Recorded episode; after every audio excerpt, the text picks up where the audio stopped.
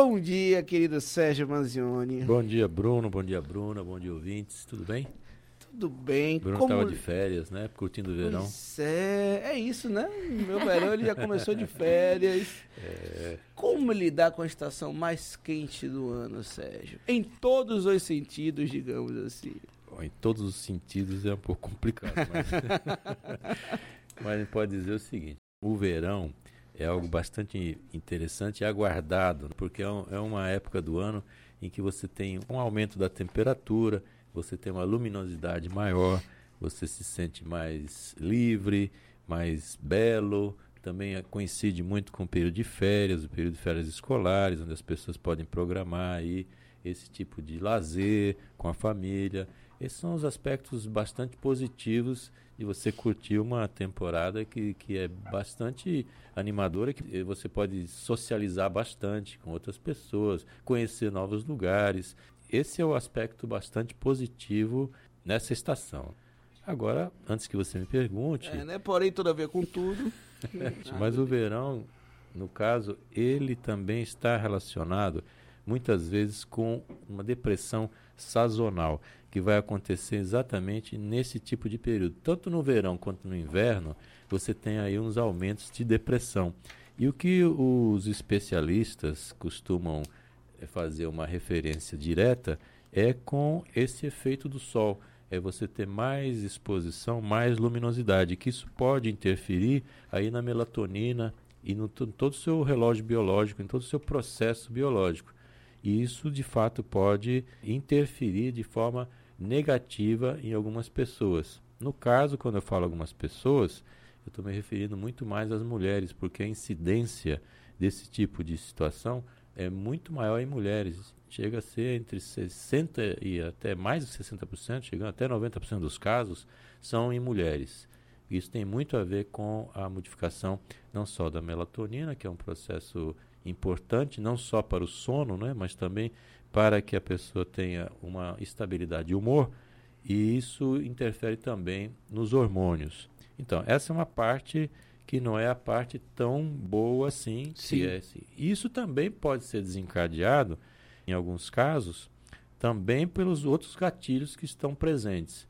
Quando a gente fala aqui em, em efeito sazonal da depressão, no caso dos países tropicais, por exemplo, a gente tem uma sequência aí que pode desencadear isso, que é o final do ano, o Natal, que a gente falou aqui sobre aquelas questões das tristezas e alegrias do Natal, o início do ano, que é aquela renovação dos planos, é fazer o planejamento para o ano, que isso pode ser pesado também para a pessoa. Engata isso com o verão, isso também pode ser algo bastante desagradável. O inverno também, vamos falar do inverso, né? E o que acontece é que as férias, que podem ser boas e, e salutares, e muitos passam na Chapada, essas férias, na né? Chapada hum, Diamantina. Muitos. Muitos, né? Muitos jornalistas Muitos também. jornalistas. Chamados Bruno. De, de, nome Bruno uhum. e Bruna. Infelizmente eu não, né? Só o Bruno mesmo. Ainda não, né?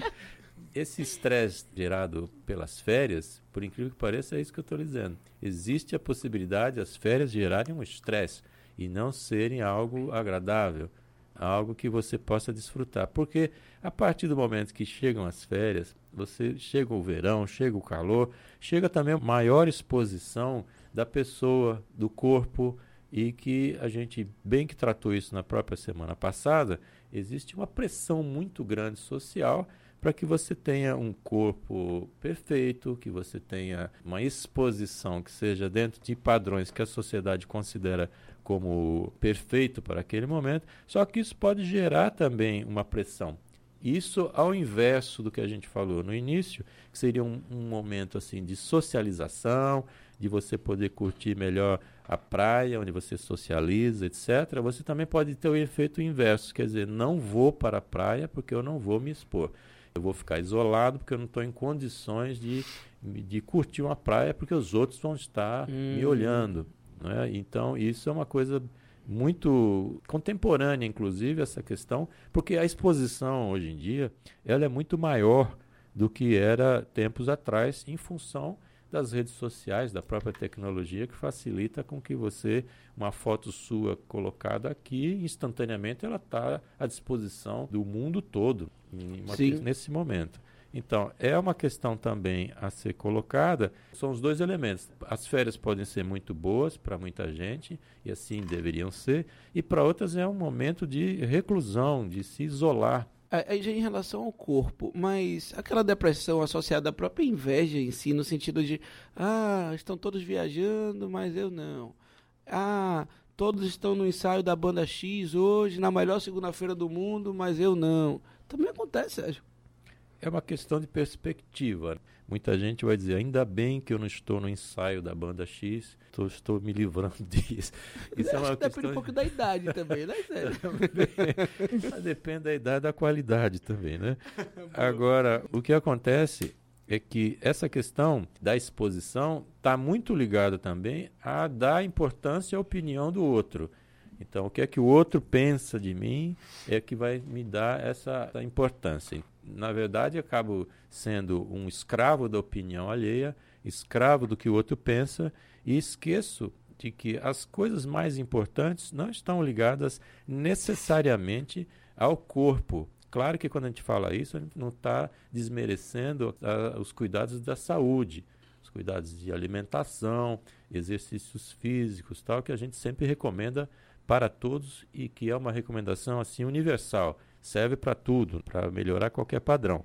Mas a gente está falando aí desse tipo de, de, cuidado de imagem que ultrapassa e passa a ser obsessivo. E não só a aparência física, mas aquele cuidado. O que é que vão pensar de mim com essa foto? Ou como é que isso vai ser repercutido? Então, muitas pessoas colocam as fotos e não larga do celular. Precisa saber os comentários que vêm, os likes que vêm, se está agradando ou não. E se você olhar normalmente, os comentários eles são muito vazios. Quando você coloca, às vezes, você pega uma fotografia de uma, uma mulher que ela coloca bonita, aí você os, os comentários são sempre muito gata, maravilhosa, excelente. Arrasou, amigo. Arrasou, Migs. Arrasou, Migs. E por aí vai. Então, é, é, uma, é uma escravidão do, do pensamento alheio. E isso também pode ser mais um agravante aí no verão.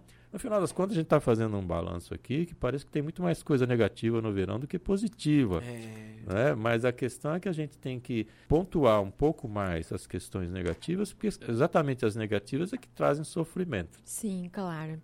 Inclusive, é interessante a gente ponderar que enquanto as, o verão para a gente é um momento de ir para a praia, de tirar aquela foto na lancha, de poder viajar é o momento de algumas pessoas de trabalhar, né? A gente precisa entender que há também um sistema injusto nisso e que não necessariamente seria uma inveja, mas, pô, por que, que o outro tem essa condição? Por que, que eu tenho que, inclusive, aproveitar esse período para poder vender cerveja na praia, ficar embaixo do sol castigando? Então, é, é, essas muitas faces do verão são interessantes a gente ressaltar, inclusive o calor. Como lidar com todas essas questões, né? Porque a gente não pode ter também um olhar. Você falou uma coisa muito interessante aí, e tem uns números que, se eu não me engano, né, se me, não me falha a memória, anualmente as pessoas que podem sair de férias e que curtem férias no Brasil, esse número de, de deslocamentos de viagens para férias se eu não me engano, está em torno aí de 40 milhões de pessoas que podem fazer esse tipo de, de movimento. Se nós estamos falando em 40 milhões que fazem esse tipo de movimento, nós estamos falando aí em 180 milhões que não fazem. Uma coisa é você está é, fazendo turismo, outra coisa é você estar tá trabalhando nesse processo. E apesar de que, nos dias de hoje, estar trabalhando também é outra bênção do verão porque você tem aí também trabalhos que são temporários e que são gerados em Salvador. Basicamente, você tem muitos trabalhos temporários gerados a partir do final do ano e que se estende até o período do carnaval né? e que muitas vezes não são muito valorizados até. E esse pessoal também pode sentir esse peso aí, viu, Bruna? Que é de, de, ver os outros estarem se divertindo e a pessoa trabalhando. Isso uhum. é uma uhum. coisa que também pode pesar. Com certeza. Quanto ao status ali, quem está casado e quer estar tá solteiro, que está solteiro, o que eu acho até difícil no verão, mas que pensa no casamento. Essa questão assim, Sérgio? Você quer saber coisas particulares pleno programa. verão. Não, Eu em acho que pleno Bruno quer verão. fazer Você quer eu vou fazer contar- consulta no ar, Eu né? vou ter que... Consulta não dá, Isso velho. é uma coisa que a gente não estava combinado, viu? Não, de mas fazer vocês consulta. vão me dizer que em pleno verão casais não entram em conflitos em virtude aí de quem sabe a solteirice bater a porta ali, naquela sauda, aquele saudosismo assim, não? Tem aqueles namoros que todo verão tira férias, né? Depois Carnaval, volta. né? As É. férias de carnaval que a pessoa briga nas vésperas. Isso. Aí depois, depois lembra que retoma. ama. Lembra que ama muito, que é o amor da vida. É, mas é muito.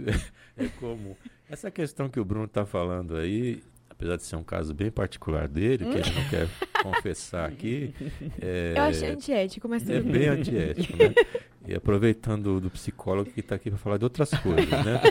E o, mas a questão pode acontecer, isso sim, mas isso não me parece que seja assim um, um mote, uma coisa assim comum. Agora os relacionamentos que são mais duradouros, mais fixos e que têm um sentimento por trás e que estão manter uma solidez e uma, uma estabilidade, eles vão superar naturalmente qualquer sazonalidade. Então, Claro. é, o que a gente considera assim o amor de verão, que existe até a música, né, que alguns cantam aí, Sim. e o amor de verão, sim, é, pode acontecer, você conhecer alguém no verão e ter uma curtição de verão, isso pode ou não durar depois. Não, é- não significa que não. Antigamente se dizia, ah, o amor de carnaval, amor de carnaval acaba. Nem sempre.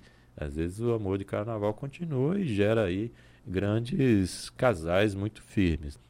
Eu queria deixar aqui para finalizar, porque eu sei que vocês já estão acenando para mim, é que a gente deve, nessa parte aqui, como é que a gente pode se vacinar um pouco sobre as questões do verão e da, do- da possível depressão aí.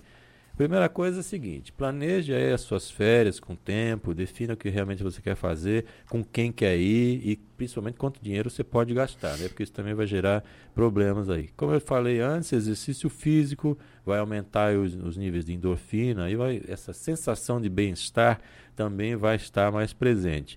Dormir 7, 8 horas por dia é fundamental, que durante o sono é que a gente vai processar emoções, deixando a pessoa mais bem disposta. Você deve seguir aí um padrão de alimentação também regular, consulte um nutricionista, faça coisas bastante regulares, nada de inventar coisas. Socialize também, procure pessoas, o ser humano é gregário, ele precisa de pessoas, ele precisa de conviver com pessoas, não tenha medo das opiniões, que é a mesma forma que você tem medo da opinião alheia, o alheio tem medo da sua opinião. Vamos relaxar mais, cuidar da imagem sempre é bom, mas sem obsessão. E vamos viver cada momento como se fosse o momento. Nada de passado, nada de futuro. Não esqueça que é no presente que a vida se desenrola. Hum, Muito Maravilha, bem. Sérgio Manzioni para vocês. Fica a dica aí pra vocês. E o pessoal pode achar você aonde, Sérgio? Me acha na internet, procurando Sérgio Manzioni, eu apareço lá. Ou então no Instagram, arroba psicomanzioni. E também indico o meu podcast, que chama-se Psicologia Cotidiana, mas que também você, através da bio que está no meu Instagram, você chega lá também. Tem assuntos muito interessantes, inclusive esses que a gente trata aqui no Café Duplo semanalmente.